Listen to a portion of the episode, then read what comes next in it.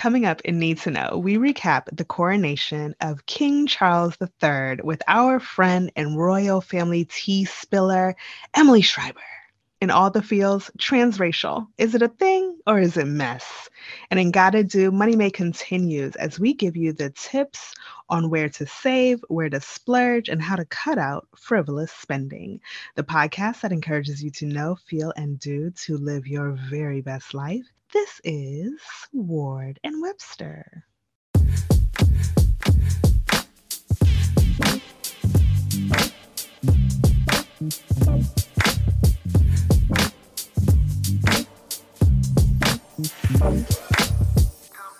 Isaiah, what you not gonna do is edit my things. I had a that's why I was struggling because I because I had an opening and and you just, you know, going in there messing around. Hello. Well, first, well, first of all, hello to you, Bianca. Welcome to another week.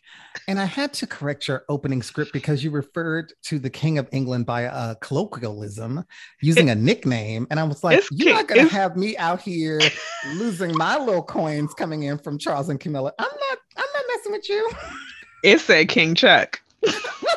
King, King Chuck. I don't know who that is. We're to put some respect on it today. Are okay? we? Okay, well, it's at least for a little while. just okay. Uh, this week's episode of Ward and Webster is brought to you by the letter K. Today I am feeling kinda exhausted. It has been a week. I had a little uh work travel. I was in the ATL, which was delicious, by the way. I, I need to recap on another episode all of the food that I ate in 72 hours and how it blessed my soul. But it was just just the time. But now I am I am kind of exhausted. But I'm here with you, so you're welcome. So we have a great guest uh, that's going to join us here in a second. But before Emily joins the show, I just have to talk to you about this CNN town hall that they had with your with your boy, Donald J. Trump on Wednesday night.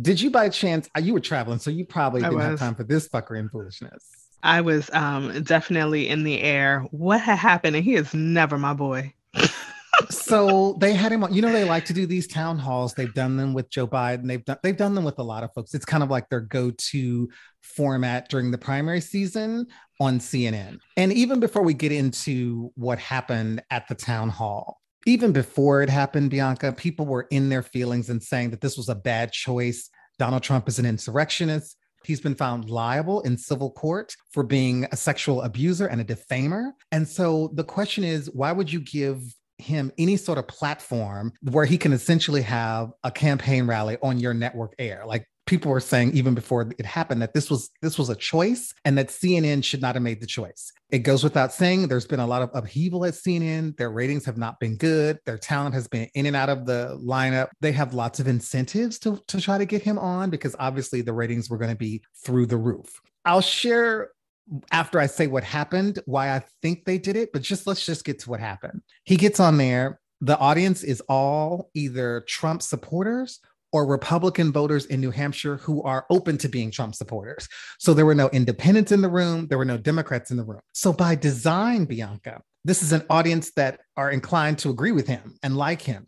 There were times during the town hall when they were laughing about the fact that E. Jean Carroll was assaulted. There were times in the room where they were like hooting and hollering. At one point, he calls the moderator, Kaitlan Collins, a nasty person, and the crowd cheers. He lied from start to finish. I only watched 30 minutes of it. The lies were coming so fast, Bianca, that I couldn't even keep track of them. I tried to like jot some down because I wanted to talk to you in the wonders about it. It was just like bowled over with lies. Just to give you the Cliff's notes, he says that he's going to pardon the insurrectionist.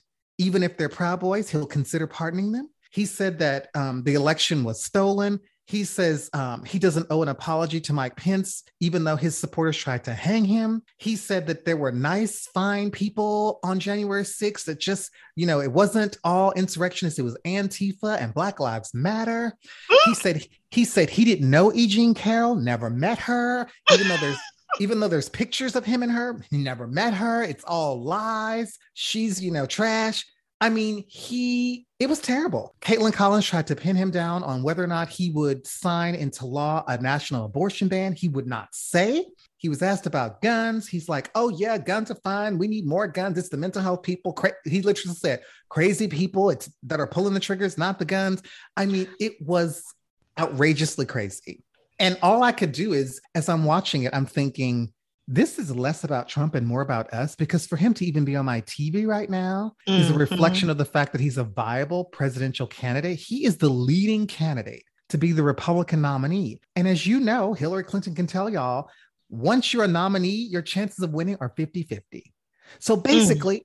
he's about to have a 50 50 chance of being back in the White House. Make it all makes sense. And I'm glad I couldn't, I don't even think I would have been able to stomach to watch to even grace my eyes on that there um foolishness and fuckery. But why CNN and not Fox News?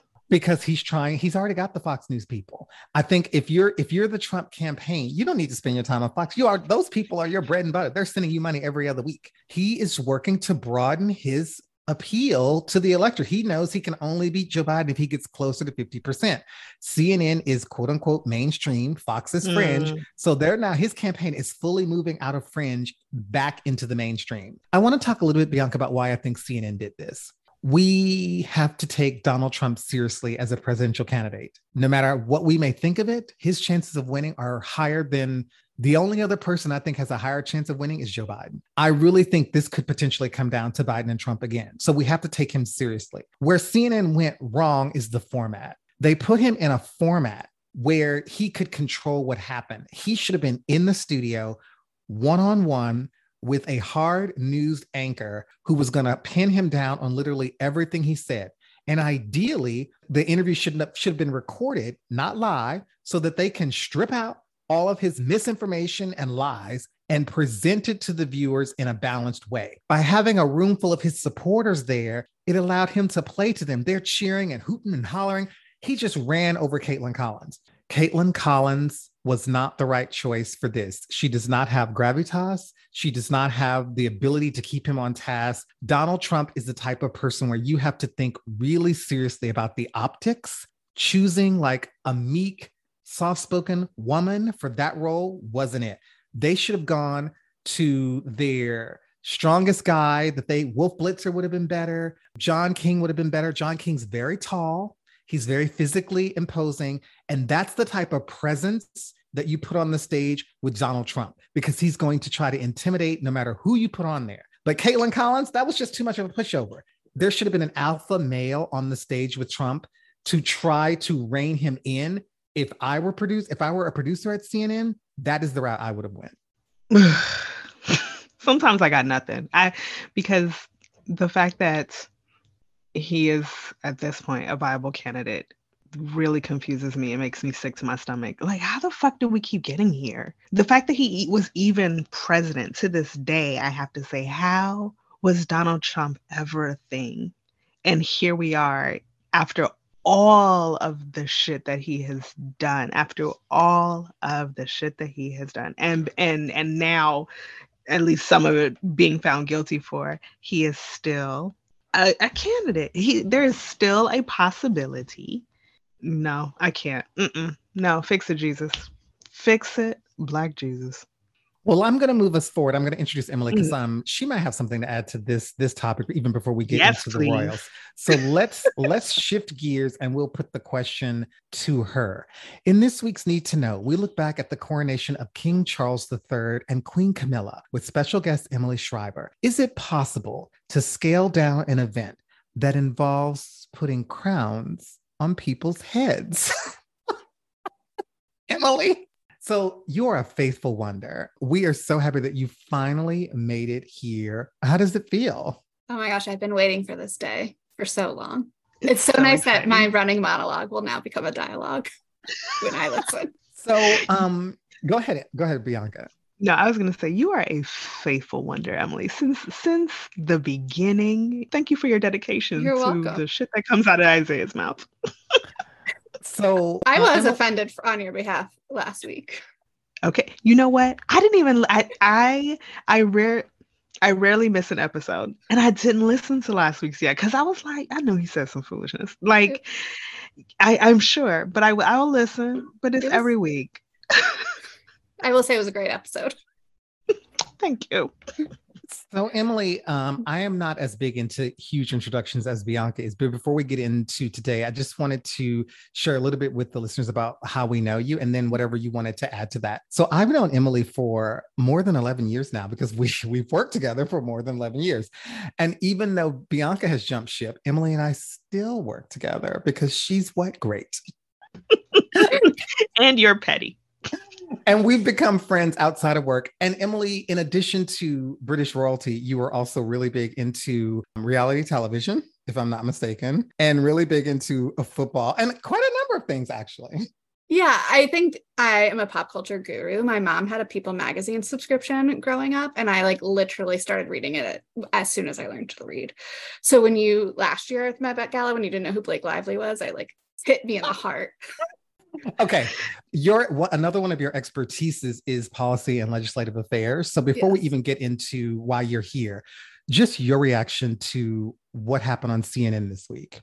Uh, awful disgusting depressing. I think you know when you said that he wouldn't talk about um, the abortion ban i think it's because he is trying to go more mainstream and he doesn't want to admit that he'll sign that. But the minute if he is elected again and they pass that that he will sign that. But that will get too many voters to go away from him. So they will not admit that as for as long as they can. Yeah, I have to admit there was some political genius on his part in that town hall. For as caustic as he chose to be, every time she tried to pin him down into a hardcore position, he wouldn't allow himself to be pinned down. And it was the hallmark of a politician trying to have it multiple ways. He doesn't want to be caught on tape saying that he will sign something that he knows is not popular and that is that's growth from from 2016 unfortunate but true.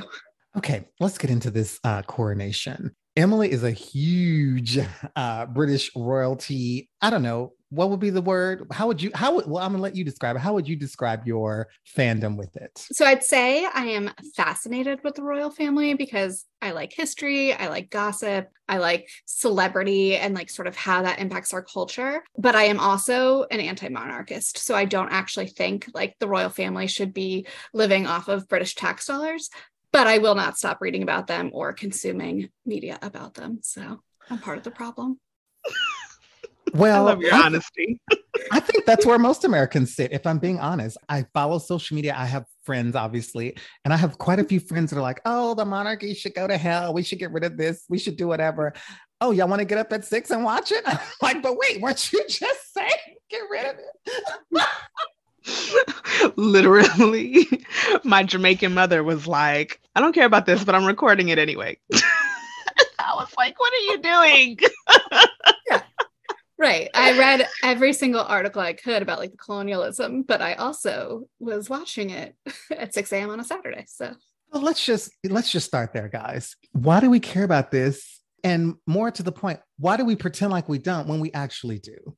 We care about it because it's so different than the United States. You know, we don't we've only been around since the 1700s and the late ones at that, but we don't have like a royal family that you can look up at this. It's much more political than just like family dynamics part of it is also our American. Like we sh- we shouldn't care about these British people. Like we got our independence from them. Like we beat them. But it is interesting. I don't know.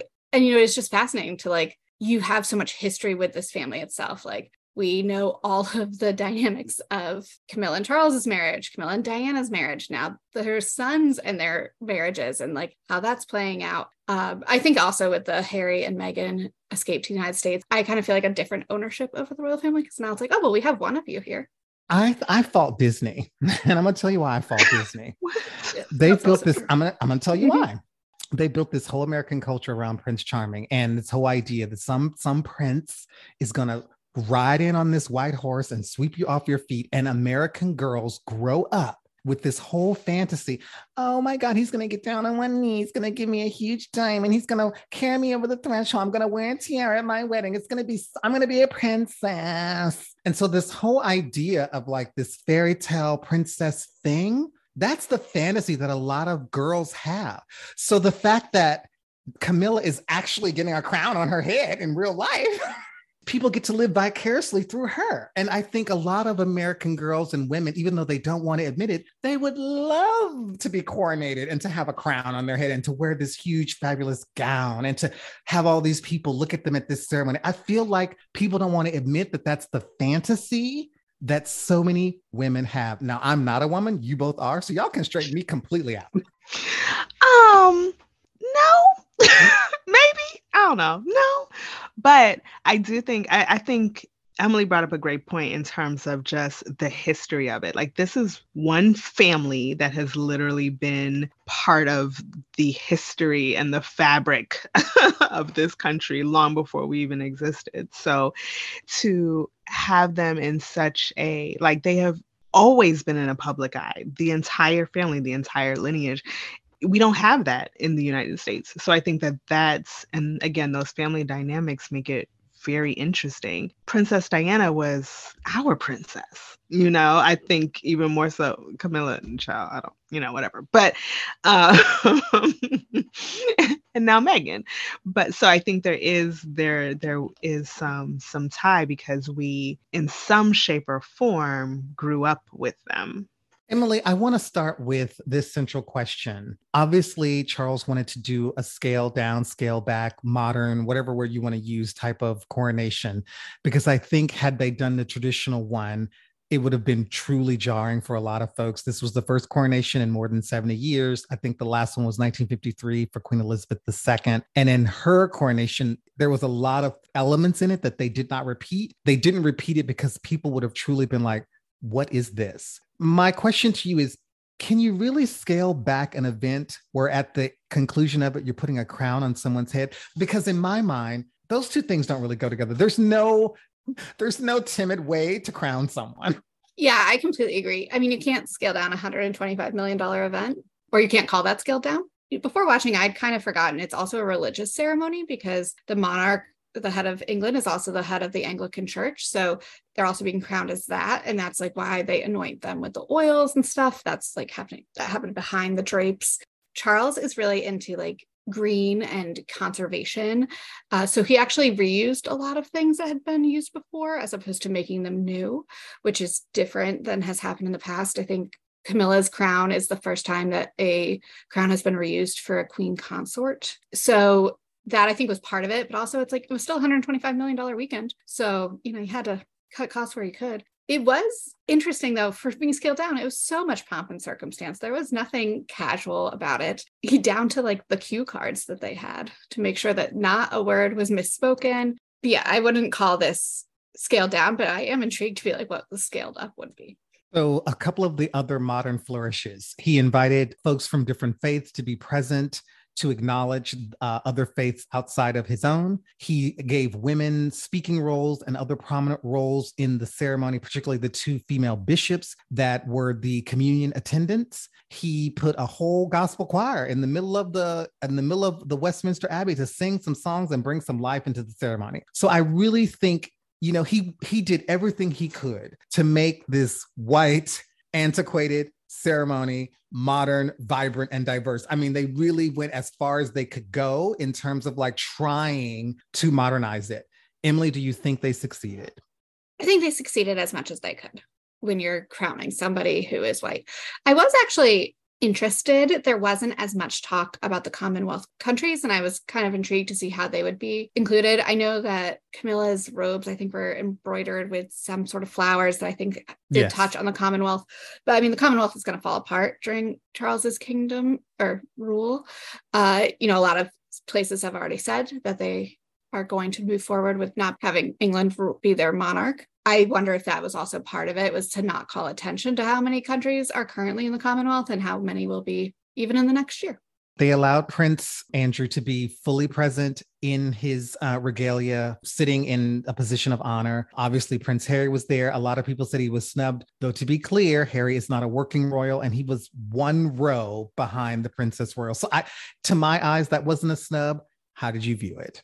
I felt the same. You know, it was the first two rows were the working royals, which do include some people that, especially in America, we've never heard of. It's a lot of cousins, but they are working and they are old. So if you like look at how many working royals there are, there's really the only people that are under 70 are Kate and William and then Edward and Sophie. Edward is the youngest brother of Prince Charles.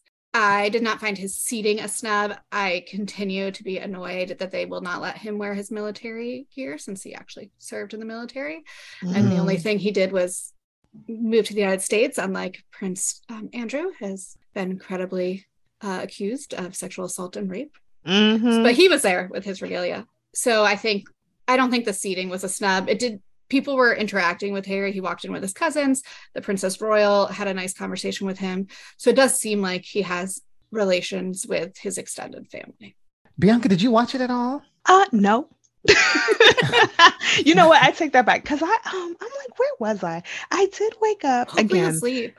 I no, I well, I was awake, and like I said, my mother was watching it, and she did record it. So if I wanted to go back, like I could and watch but I did listen to again today explained did a really great episode on this here shenanigans and and foolishness. For those who don't know, who's the Princess Royal? Is that Camilla? no. So I will have it. So the Princess Royal is Princess Anne, who is Charles's sister. Queen Elizabeth had four children: Charles, then Anne, uh, then Andrew, and then Edward. Um, so Anne is Charles's sister. Uh, Princess Royal is typically would go to like the oldest daughter, but it's also the highest title that somebody can get in like the royal family as a woman, other than queen. Princess Anne is a working royal. She actually does the most amount of events of any mm. working royal by a lot. Um, so she is actually like not only a working royal, she's the hardest working royal. I mean, uh, women, but yes. also, I honestly did not know that she existed until Elizabeth crossed over. Yes. And I was they were doing, you know, all these different things and talking about the kids. And I was like, wait a minute, it's not just Charles and Andrew. That's four. Didn't know about the other two. Yeah. Um, Let alone Anne. Anne actually fought off kidnappers when she was like in her late teens or early 20s and like with her bodyguards successfully got away from kidnappers, which is just a little fun fact for you. Yeah, she's she's she's really fascinating. Actually, she could have her own Netflix show. If I'm being mm-hmm. honest, there's two. She moments. wait. Also, interesting yeah. thing about Anne is Anne had dated Camilla Parker Bowles' first husband when like Camilla and Charles were having their thing mm. in the what? early 70s and 80s. Yeah, very incestual uh, community. is Anne married? She is. She's been married twice. So she was married to Mark Phillips who is the father of her two children. And they divorced the same year that Charles and Andrew did, which is why it's like one of the many reasons that that's called like Annus Horribilis or the horrible it's year 96, for the queen. right? Yeah. Um, and she is now married to um, his name's Timothy Laurence, and they've been married since 1992. Yeah, Timothy Laurence, and they and that's uh, the only reason I knew of him is because the Crown covered um, the fact that when she told the Queen she was going to marry him, um, there was this big kind of fight between her and the Queen. Who knows if that really happened or not? But that's how it was depicted on the show. Also, I wanted one the other interesting thing is her children do not have royal titles, so this is something we like learned a lot about with the Meghan Harry grandchildren. Are they princesses, prince things? So typically, if you are the grandchild of a the monarch, you're automatically conferred prince or princess. But she and her first husband thought that usually like your peerage which is like your title comes through the husband and he didn't have that so they chose not to give them titles. So they are just like mr and miss. They don't have a princess or a hrh but like the children of andrew are both princesses. Imagine the resentment if you didn't get your hrh or your prince or princess because your mama didn't think you should have it. I would be mad as hell I know, I would be too. But apparently they lead lead much more normal lives, I which was the so. intention. But I want to get into two moments during the coronation that stuck out to me, and then Bianca didn't watch, and then Emily, if you had a moment. So two my two moments. When William, the Prince of Wales, knelt before his father to do the uh, I guess I think it's the homage, but it was mm-hmm. really pledging his allegiance to the crown. He said his little bit. Um, he got up and he kissed his father on the cheek it was the one moment where Charles's face kind of broke from that stoic, just look like just scrawl that he had on his face for the whole two hours. It was the one time where you could see some emotion. It was genuine emotion. And I thought it was very endearing for both he and William. That was my first moment. The second moment is before the queen was crowned, the bishop takes the crown off of the little, I guess, I don't know what you call that table. He comes towards her and he lifts it above her head and she looks, she kind of, her eyes get wide and she kind of fidgets a little bit. I'm like, girl, what's the matter? I thought she was going to jump up. I don't know. It just seemed like she wasn't prepared to be crowned after all these many, many years. And I was like, of the of the whole thing, those two moments stick in my mind. What about you? Uh, I noticed that too. Uh, I thought it was very funny. And she was like playing with her hair afterwards. She was like really. So I don't yes. know if like maybe in rehearsal something went wrong. I did read like the crowns were like over five pounds each. So I I'm assuming maybe she was also afraid it was gonna like fall off or like really girding her neck muscles. I'm not really sure. But yeah, that was funny. And I was just like, what I was thinking, I was like, put your hands down. Like you look bad trying to like fix your hair. But it was nice to see Charles have some actual emotion and have something that wasn't so rehearsed, it felt like. I also really enjoyed um, watching the kids. I felt like they were watching kind of like me, like, oh, well, this is kind of interesting and what's going on. So it was funny to see sort of like their interactions with each other. And I saw Prince Louis, Louis, I don't know which one, how they pronounce it. He had to be taken out for a little bit, but he got, he came back. He's a young five. I did hear that um, Lionel Richie sang. So yes, it was a concert. I, so, I kept seeing snippets of Lionel Richie's interaction.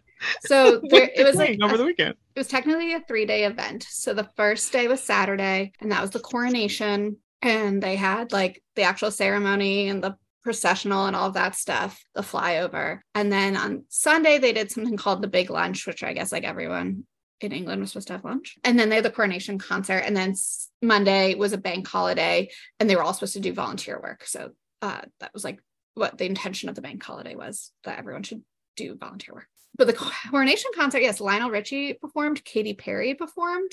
Uh, both of those are American. Um, yes. Uh, and from American Idol. Yes, Lionel Richie is actually supposedly friendly with Prince Charles and has won has been like given an award by Prince Charles before. But there were a lot of rumors that like people turned down. Like I know it was rumored Ed Sheeran turned it down, but then he said he was never invited. So I'm sure the truth is somewhere in the middle there. He had his own shit going on. there's there's one person that I've seen a lot of this week that I wish people would leave out of this, and that's Diana Spencer, mm-hmm. the former Princess of Wales. People are saying, "Oh, she's my queen. She's the people's queen." Even Bianca referred to her as the as a as a queen in this particular podcast. Diana is is deceased and has been for many, many, many years. And I wish number one, people would just respect the fact that she's no longer here. Number two, as you both know, Diana divorced Charles in 1996 even if she were alive on Saturday last week, she would not have been the Queen of England. She would not have even been at the service because they weren't married. So Camilla is not taking anything away from Diana because Diana wouldn't have would never have been queen that's it that's all period. And so it's it's fascinating to me that people keep saying people keep having some feelings about camilla parker bowles and they don't like her and, and this and that. Camilla was never married to diana. She made no commitments to diana. It was charles who married diana. It was charles who cheated on diana. It was diana who cheated on charles. Camilla had nothing to do with that. And i just wish people would leave diana out of it. And i wish that they would stop projecting onto camilla. Camilla as far as i know Camilla has never done anything to anybody. We can talk about Harry and Meghan, we can talk about Diana. We have never heard not one word that Camilla has said or done to those individuals. And if I'm wrong, correct me. I think one, we like Diana better. And two, I think it is the when Princess Diana died, that is one of those moments where I'm like, I remember exactly where I was, right?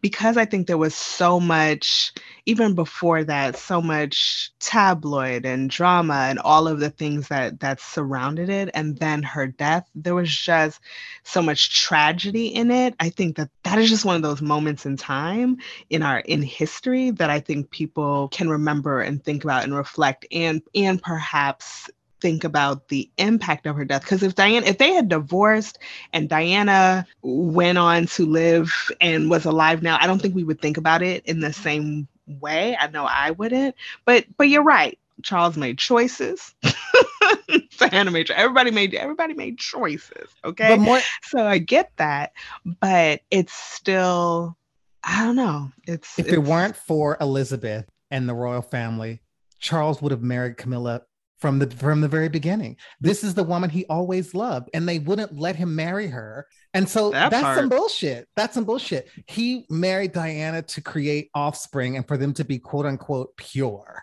That's some bullshit right there. And so, like, if they would have allowed him to marry Camilla from the beginning, Diana would have never been entangled in any of this. Yeah, it definitely is. I mean, I think Camilla was in Diana's social circle and like took her to lunch the week of their wedding. You know, I think that there's probably some things she could have been a lot nicer about. And like with Harry and Meghan, you know, I mean, she did her photo was like in front of some blackamoor statues. I don't think she's like the best person. I think people are having the reaction to like the side chick winning. And I use winning kind of facetiously, but you know, it's like, oh wow, she played the long game, like those kind of things my boots on the ground report because my sister and her husband accidentally planned a trip to England during the coronation. They booked this before the coronation date was announced. So they were there. It was very rainy on Saturday. And they said that people were calling it Diana's Revenge because Friday and Sunday were both beautiful. Um, but they also reported that people seemed much more into it than they thought they would be. We talked about like how they were trying to be inclusive. They did. So the crown that Camilla wore um, what had been worn in the previous by Queen Mary. Grandmothers. Yes. Yes, So, yes. during that coronation. Um, so they did remove it's the Kohinoor diamond, and it was stolen from I think it was the Indian emperor at the time, but it might be on Pakistani land. I'm not quite sure. Uh, so they actually removed that from the crown because they've been India has been asking for it back. It's been a very controversial known diamond, except then that she's like the necklace that she wore had something called the Lahore diamond, which is stolen from the same area. They kept diamonds in the crown from South Africa, and it's I feel like they're very much like one step forward and like five steps back when it comes to colonialism and understanding the royal family's role in that. Um, and I think they'd just be much better off if they were like, yeah, that was really fucked up. Can I say fuck on this? Well, to be fair, you can. Yes, you and to can. be fair to them, you can curse through Bianca does all the time. To be fair to them, Emily, if they took out all of the stolen stuff out of their ceremonies, they'd have nothing to wear. Yes, you're right. But they'd have enough Sam- money. They have enough money that has also been stolen to replace it. that so so hold on if they don't if give back the They're not going to. They're not things going to. and um on the today explained episode you know there was all there is some there are countries that are just like admit the the shit that you did just just say it out loud and um they were saying that the reason why they won't is because reparations Yes, yes, that's exactly why. now want Once these- their money if you admit that what you did was wrong, then you have to account for that. And Mm. that, that would mean admitting you did it means you're going to give it back. You can't admit you stole something and then not return it. How'd that work? I, uh, Bianca, I admit I broke into your house and stole your blender, but I'm not giving it back. you better give me my, my goddamn blender and you wash it first Be- Whoopi Goldberg made a very good point on the view. So I'm going to bring her point into this space. Mm. because a lot of people beat the the monarchies up for the stolen shit and she's like you know what every country steals stuff she's like the white people came to america and stole a, almost a whole continent. So if we if we want to have a conversation about countries that have stolen stuff that does not just apply to the british royal family. M- most prosperous countries became prosperous because they took shit that didn't belong to them. And so I think we should hold them accountable. Colonialism is, is bullshit. We all know that. But we need to broaden the conversation to be just beyond that. And one of the things, one of my, I don't have a lot of empathy for Charles and his family, but one of the things that I do, I will create space for, you know, Charles Windsor was born into this. He didn't ask to be king. This is this is the path the universe placed before him. And yes, he can abdicate, he can give it all up. But here's what's will here's what will happen. If he doesn't do it, it goes to William. If William doesn't do it, it goes to George. They will just go down the line until someone agrees to do it. So one of the things I learned from Elizabeth II is it's your duty. You you just fucking do your duty the best you can because if you're not willing to do it, someone else will do it for you. And so that's what it is. Yeah, I think there's a way to like toe the line of doing your duty and acknowledging like this wasn't great. Um, you know, I think we've seen this when they travel. There was a lot of controversy around um, Prince William and Kate's uh, trip to the islands last year because like they danced around a lot of things and they never just said it. And I think if they had simply said like the British royal family had a role in slavery, it would have been better. That doesn't necessarily mean you're going to pay reparations, but you need to acknowledge that that happened, especially when people are begging you to do so. And I think the only reason they won't say it is because they know that if they do, they're going to have to pay something. You can't just say that and then leave. Oh, so now we're leaving. Bitch, what? Um, I have one more fun slash interesting fact. Um, so for every coronation in like sort of more modern history, there's a coronation dish. So if you've heard of coronation chicken, which is like a curry chicken salad, that was um, invented for Queen Elizabeth II's coronation. So they may wait. Charles's, hold on, hold on, hold on. Not a curry chicken salad, using yeah, well, a spice that you stole from another country. Carry really, on. it ties right in. ties right. um, so Charles's is a coronation quiche, which had spinach, tarragon, and broad beans, which I had to look up. They're fava beans which is a very interesting quiche recipe to me. I've never had beans in quiche, but the British do love their beans for dinner for breakfast. So they do. That sounds bland and just about right. Apparently, so not like thought, that curry chicken. I know. Some people thought it was too French. So, oh, touche. Emily, we will have you back during election season when the primaries heats up, when the primaries heat up, because I'm sure you'll have a lot to add. And when we talk about The Bachelor, we'll have you on because I feel like you maybe watch that. I've, you know, I've fallen off The Bachelor, but uh, I, if you want to talk to me about any Bravo show, yeah. Come Atlanta on, just 90- started a new season. Oh, I know. And did you see Kroy and Kim are getting divorced? Yes, yes. I did see that. yes. Emily Schreiber, thanks for joining us. It's great that you finally made it here. And thanks for helping us to deconstruct the royal wedding, not the royal wedding, the royal coronation. Charles's dream came true, and so did mine. Hey, I love it. everybody wins. Thanks, Thanks Emily. Emily. Thanks, guys. In all the Feels, if race is a social construct, can we choose our race? So let me tell you how this came to be. And I'm not gonna, I I told myself I wasn't even gonna spend too much time on this um all the feels because I feel like you can just, I don't know, go a whole lot of places. And um, I got shit to do. so we're not. When I was looking up, um, when I was looking for the May book, I stumbled upon um, this book called White Girl Within. And I don't even know how I even found it, but the author is Ronnie Gladden. And Ronnie Gladden um, is a professor, so let me put some respect on it. Doc, and I think their pronouns are they them. Doctor uh, Ronnie Gladden, and the book. Um, so the preface of the book, told through dreams, domestic violence, dramatic reenactments, semi-autobiographical autobiographical reflections and social critique. White Girl Within, letters of self discovery between a transgender and transracial Black man and his inner female by the award winning educator Ronnie Gladden tells the true to life and improbable story of a Black man named Ronnie who is struggling with an internalized and nameless white girl identity. Uniquely structured as a series of letters written between White Girl and Ronnie, the reader um, will get to experience how popular culture and art immersions uh, serves as a buffer between complex interactions involving the two of them. Okay.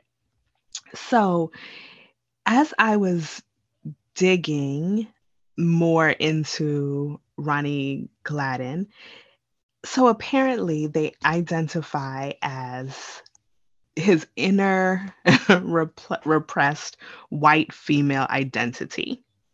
He's a he is a black man, but this is how he identifies and and kind of navigates through this book. Then it got me to remembering uh, Rachel Dolezal, um, who is for for those who may have rem- forgotten.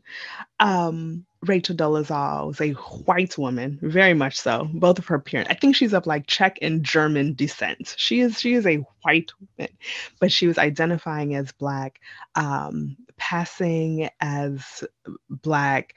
I think president of the NAACP chapter in her in her area until she had gotten found out. and people were like, wait a minute. I think even her mother had come out and was like, um, she's white. And she was even, I think, also claiming um, Native American ancestry and descent. So, so Rachel was like, I am United Color of Benetton, but not white. I am a black woman first. Curly, uh, tried to rock her kinky curly hair and everything and was living that way. And so I, why comes to mind first and foremost. And so some people have, so as I was the Ronnie Gladden thing took me down this this rabbit hole because then I was seeing all these articles where it was like, oh well, if people can say they're transgender, why can't they say they're transracial and all these other things? And we're like, no, that's that's two different things. What are your thoughts on that? I can't. I don't think I can wake up tomorrow and go to um go into my local grocery store and start telling people that I am a, a white woman. So I think I would like to first, um, I want to completely parking lot of Rachel Dolezal because I want to come back to her because mm-hmm. I don't want to leave that part out. But I do want to just do some basic level setting around Dr. Ronnie Gladden. And I first want to just share, I want to remind you, Bianca, and then tell the wonders that it's not unusual to have a gender expression that's inconsistent with an identity. So that's a thing and and that's not actually that's not even weird. It's that that's a very common thing. So you can have a, an expression and an identity that aren't on the same page.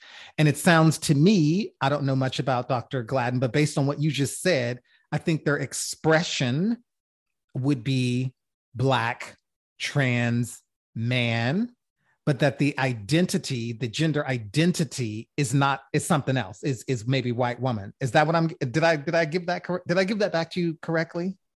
I believe so.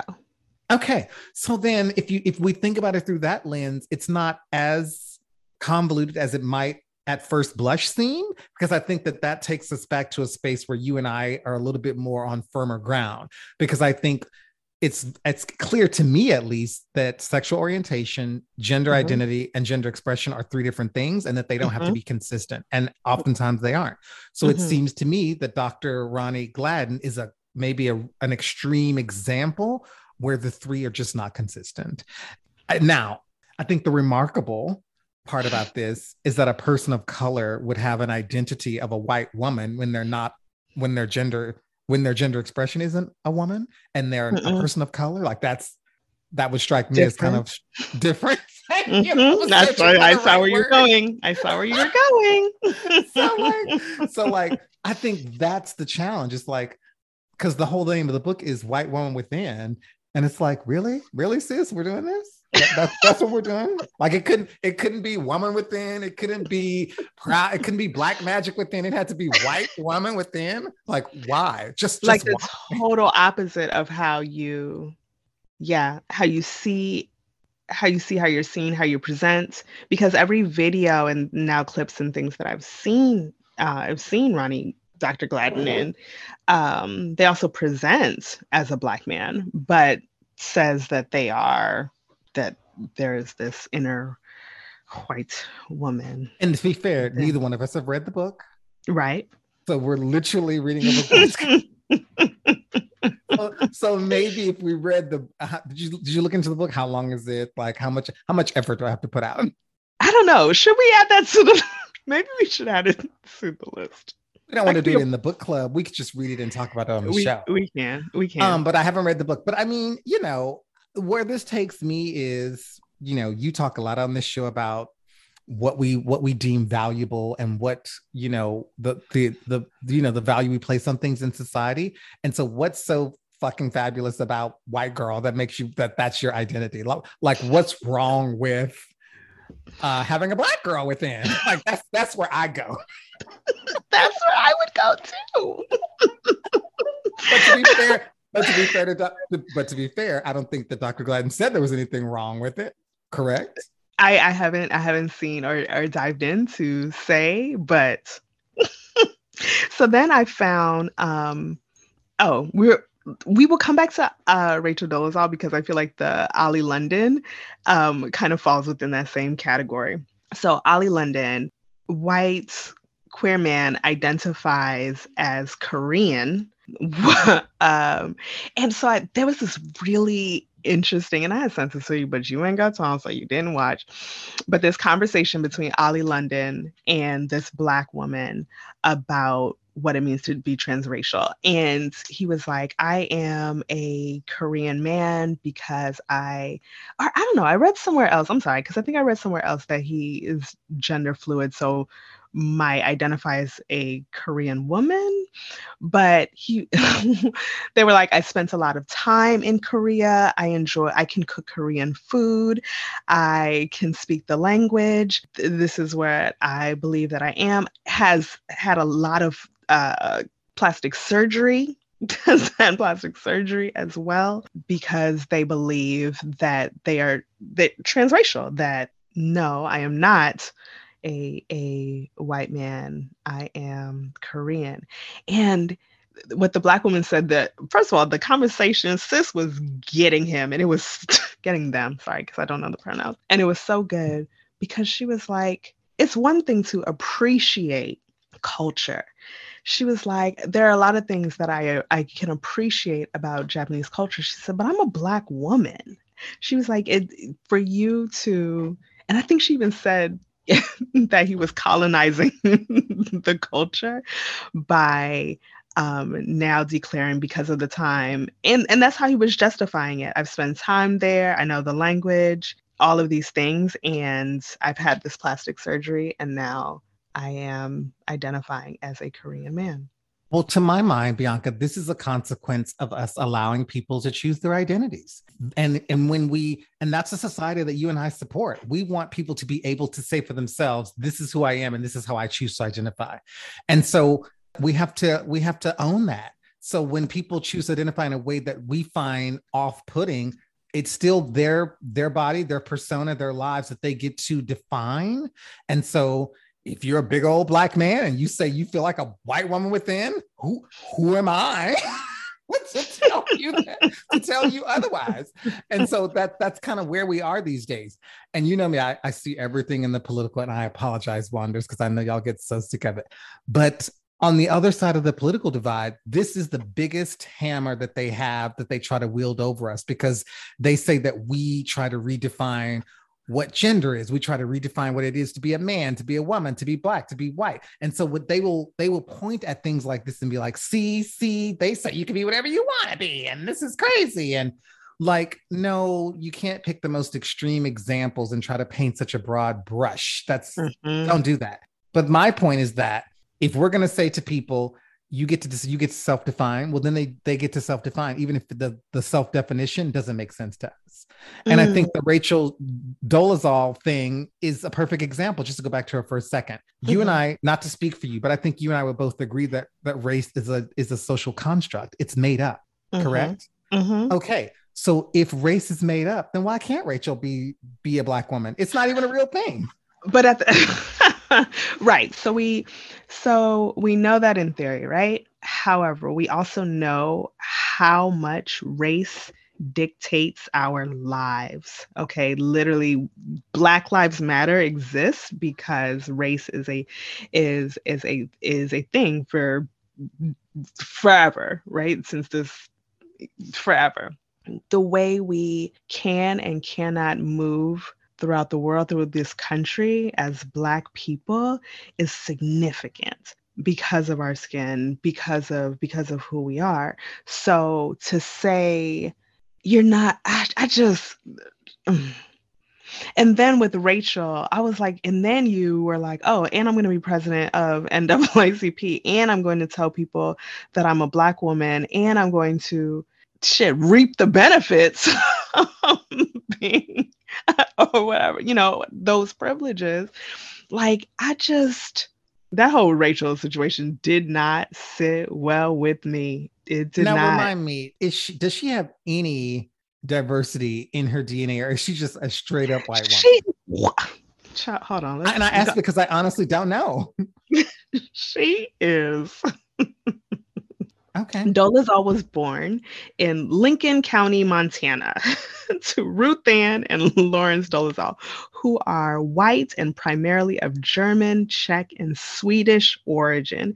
She was born as a blue eyed blonde, straight hair. She was born as blue eyed blonde with straight hair.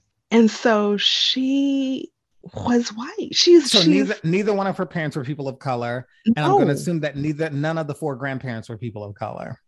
So no, then, so then I'm making a point here. So then, by uh-huh. the definitions that we would apply to in the modern day, she's mm-hmm. she is by she's by no stretch is she a person of color because she doesn't have any discernible right heritage that isn't white.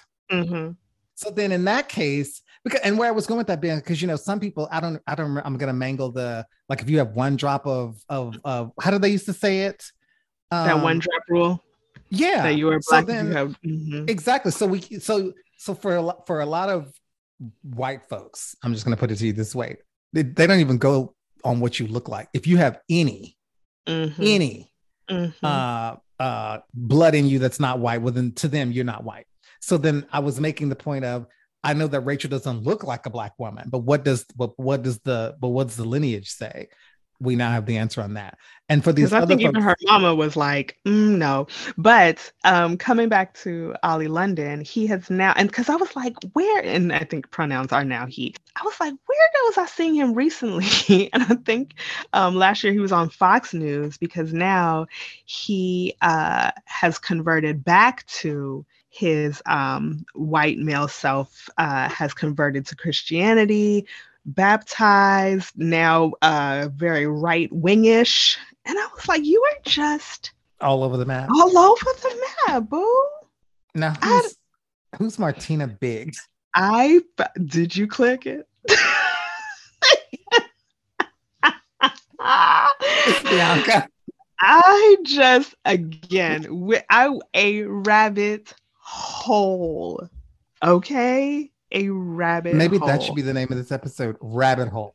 It, it has to be because I was like, who the hell is so born Martina Big, a German model and actress that underwent perma tanning procedure to give herself a dark skin color. And we're not even talking like she just she currently identifies as black. However, she is actually white.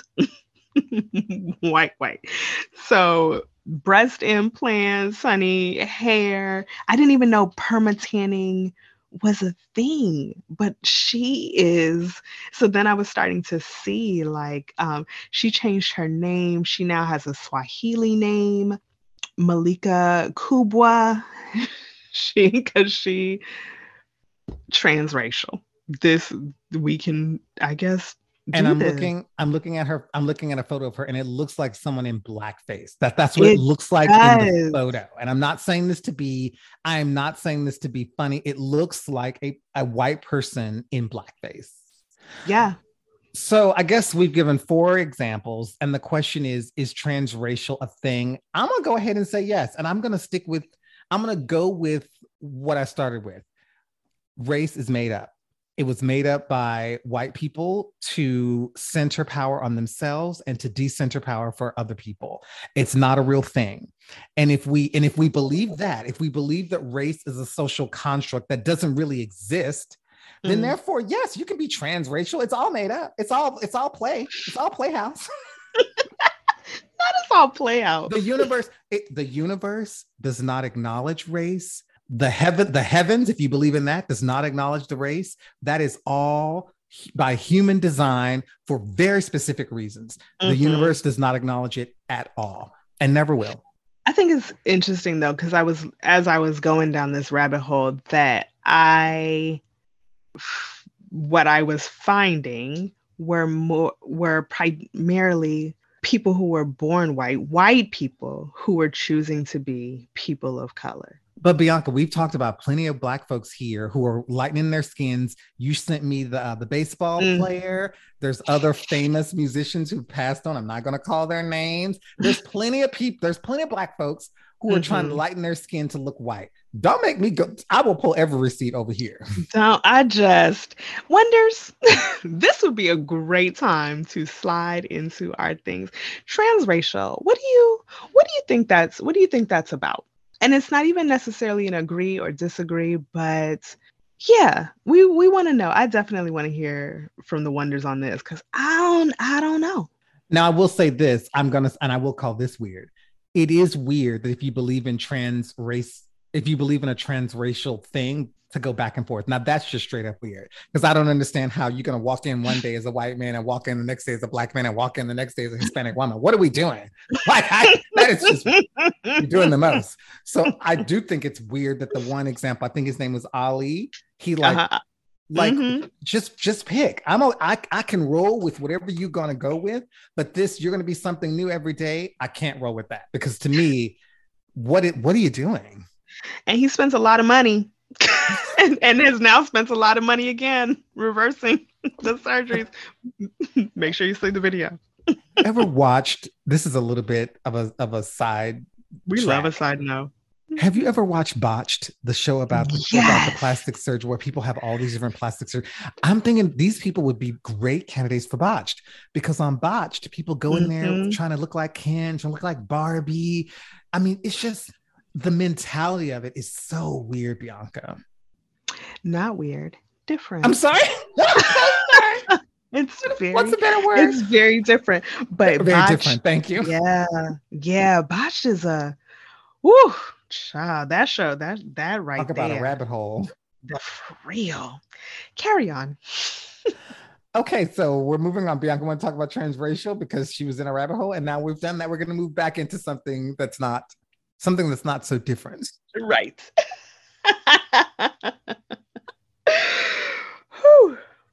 this week's Money May Gotta Do, we're encouraging you to cut out frivolous spending so that you can put more money towards what you love. So, Bianca, as Money May continues, we really wanted to give the Wanderers a segment on frivolous spending and why that is something that they need to avoid. And I had used, when we were in our production meeting, I had used uh, the example of how I had been able to cut out like 40 to $50 a month on my cable bill. I'm now, I got rid of the, the cable company I was using. They were ripping me off. I'm now doing an internet cable based company. I use Sling and I'm saving like 40, 50 bucks a month. So that got us into this into thinking, do we want to do a segment for the wonders around frivolous spending and how they can rein that in? Um, because we've never covered this, even though this is our third year of doing Money May. I wanted to define it because I thought that that might be helpful to folks. And so I went to Psychology Today and I have a definition that I really liked and I thought was succinct. So I want to offer this to the wonders. Compulsive spending, like many other addictions, is a way of coping with stress, pain, trauma, and other negative emotions. People who engage in compulsive spending respond to negative emotions by spending money.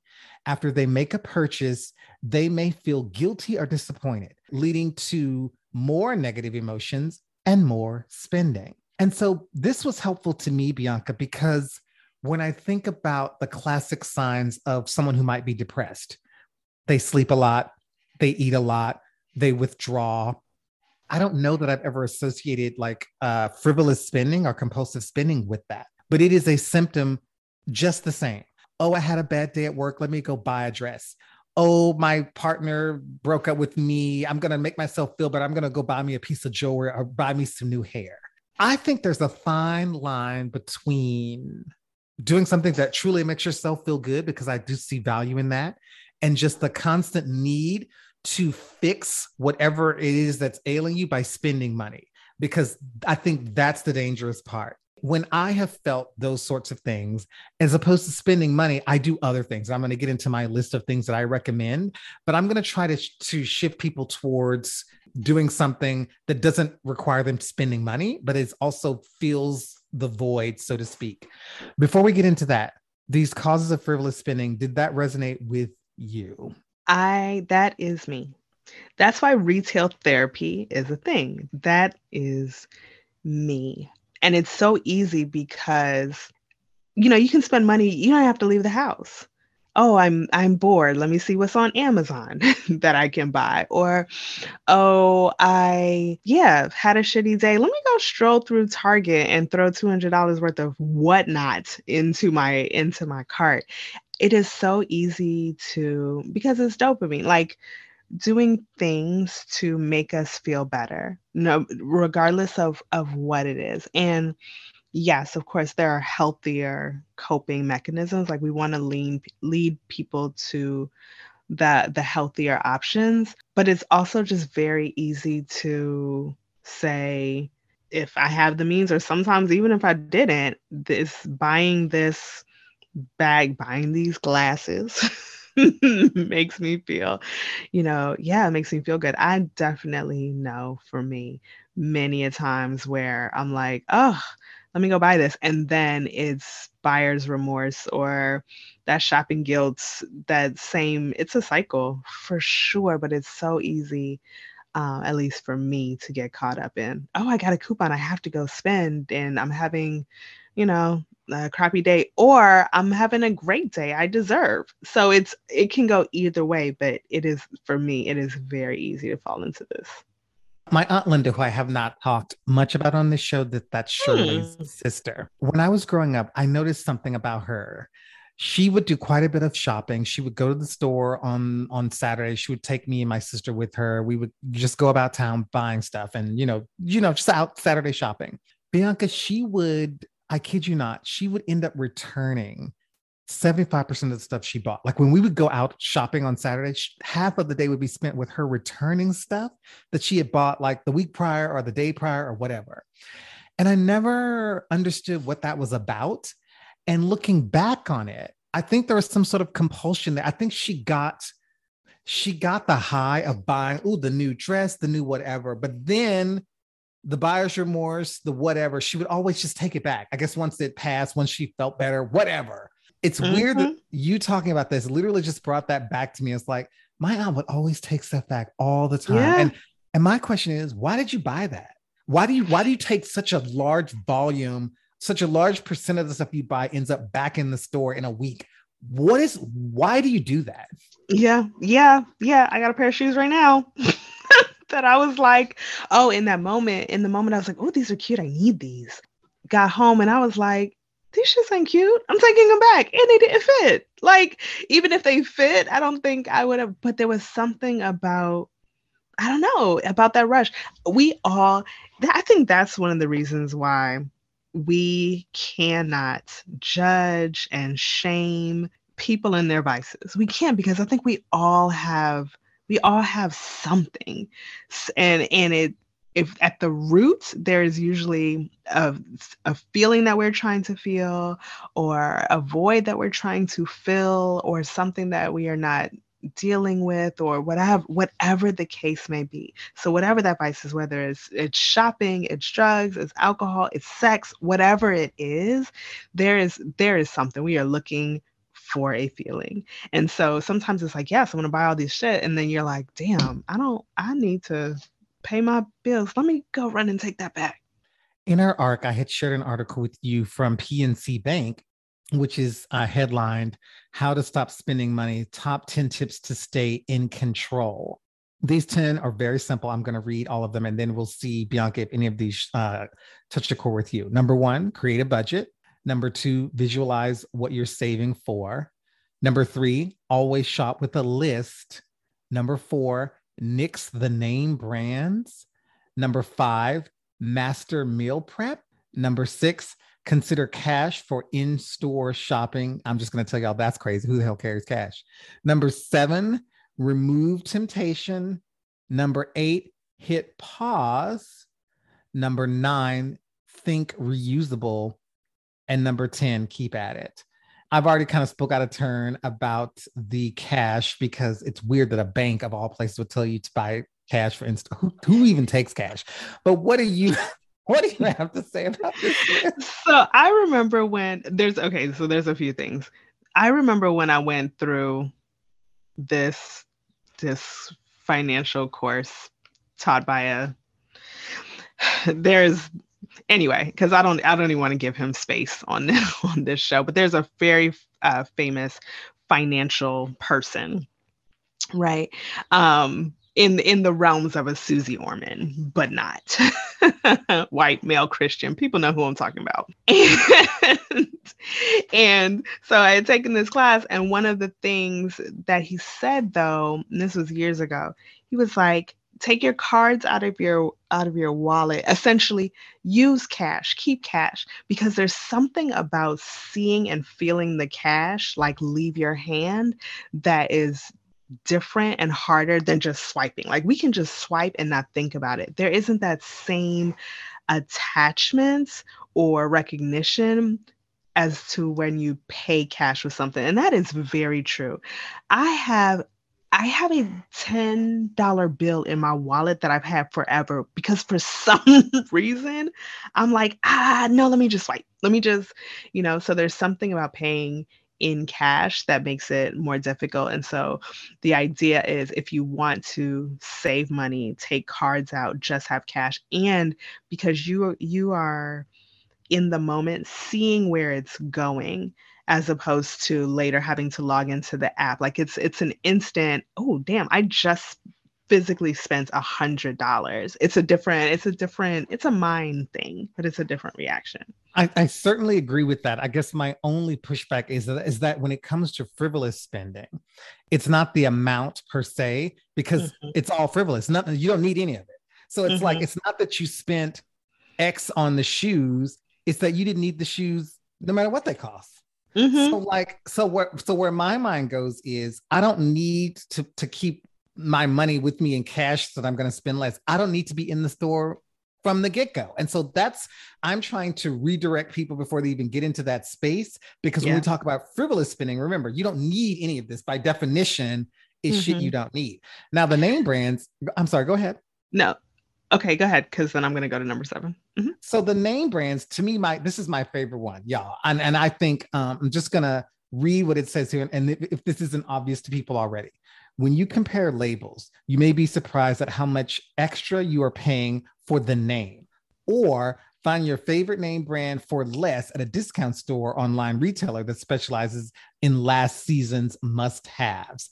Y'all, bleach is bleach, paper towels are paper towels, you know. So I, I am a gay man of a certain age. I can understand that some things have to be brand, but you mm-hmm. make a list of all the, the, the non brands that you don't need and for every single one of those get the cheapest option i truly don't care where the paper towels come from because in my mind paper towels are like it's they're like trash bags why why would anybody spend good money on trash bags somebody walk me through it because when you take it out to the trash, you don't want it to rip and then all that shit bust out. But no, okay. I, I get it.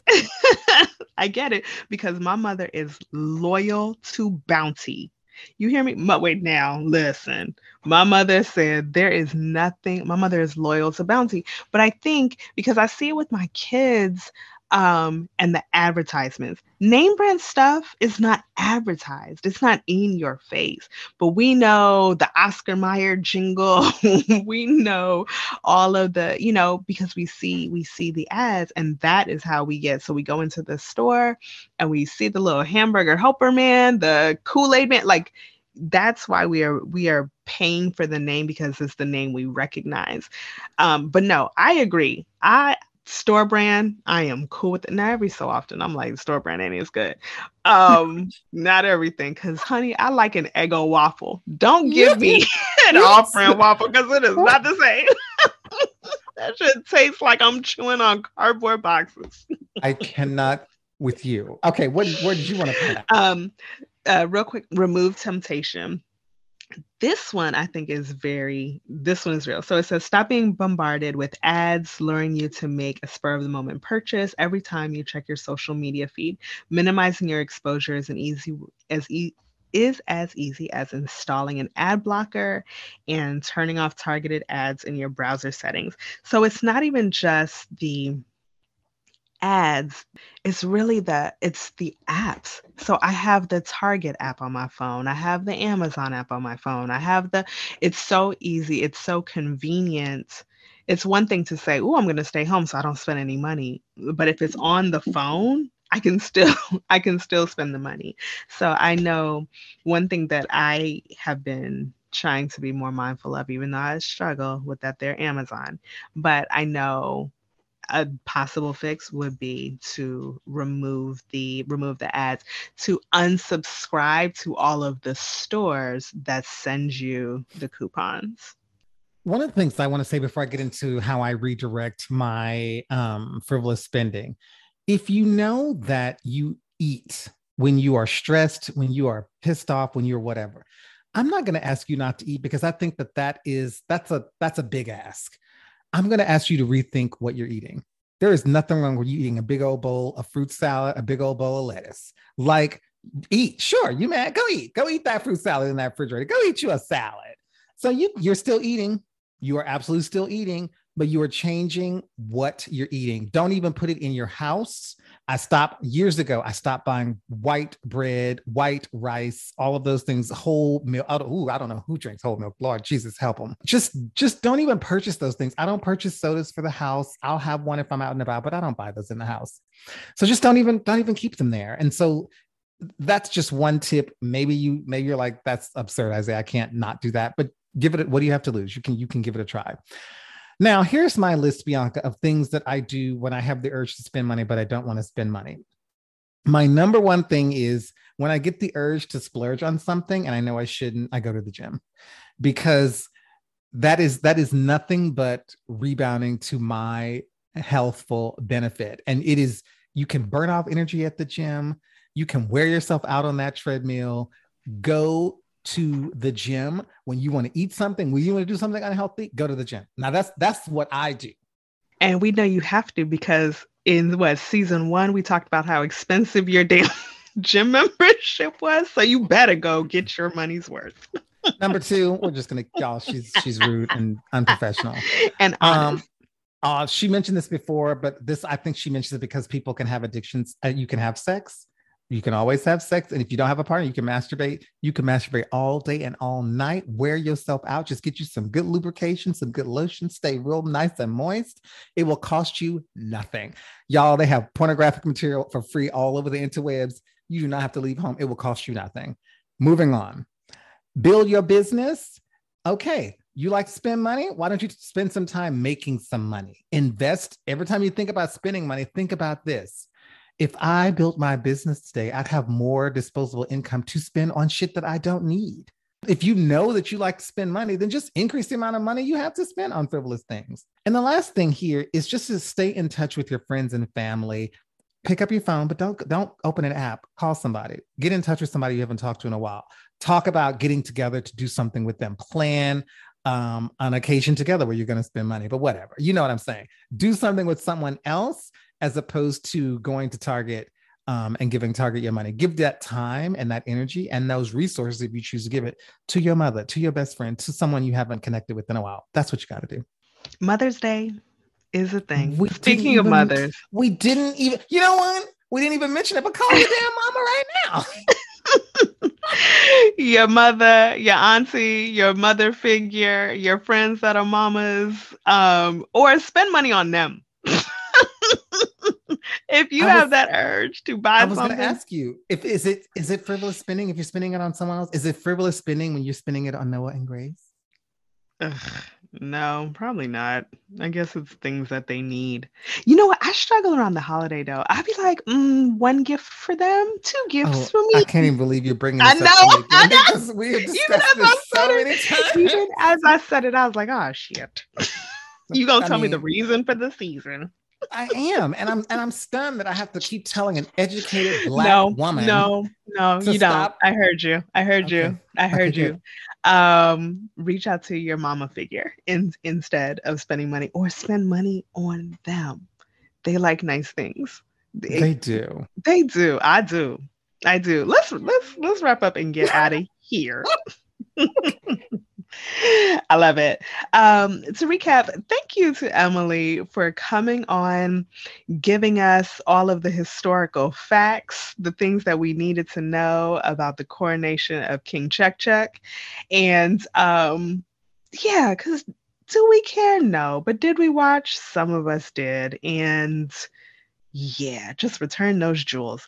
Um, in all the Feels, once again, transracial. Is it a thing? I really, I really, if nothing else wonders, slide into our inbox. I want to hear what you all think. Don't forget, you can email us at Ward and Webster at gmail to tell us what you think, or text us if you know us. And finally, and gotta do, we want you to cut back on the frivolous spending or think before you shop. Is this a need or a want? Are you shopping to get over a heartbreak when you really could just be, I don't know, smashing the windows out their car instead? Just really, where can you be putting your energy instead of uh, in your pocket? Mm-hmm. Or in the pocket of somebody else. Don't make that face. Are you reading with us? Our May Ward and Webster Better You Book Club book, The Unapologetic Guide to Black Mental Health by Dr. Rheeda Walker. A reminder, we will be reading and rev- we'll, we will be reviewing this on our June third show. Keep listening. Visit wardandwebster.com every Saturday morning for new episodes or wherever you listen to this here iconic podcast. Please continue to rate, subscribe, leave the notes, tell your friends, tell your mama, give your mama the gift of Ward and Webster for Mother's Day. That's it will cost you, you nothing. It will cost you nothing. That's what you gotta do. Speaking of gotta do, where's my mug? All right, on that note, um, I am Bianca, somebody's mama, Ward. And I'm Isaiah Webster. We will open next week's show with a conversation around merch. You know I'm gotta go. Gotta go. Uh, have a great day. and we're out.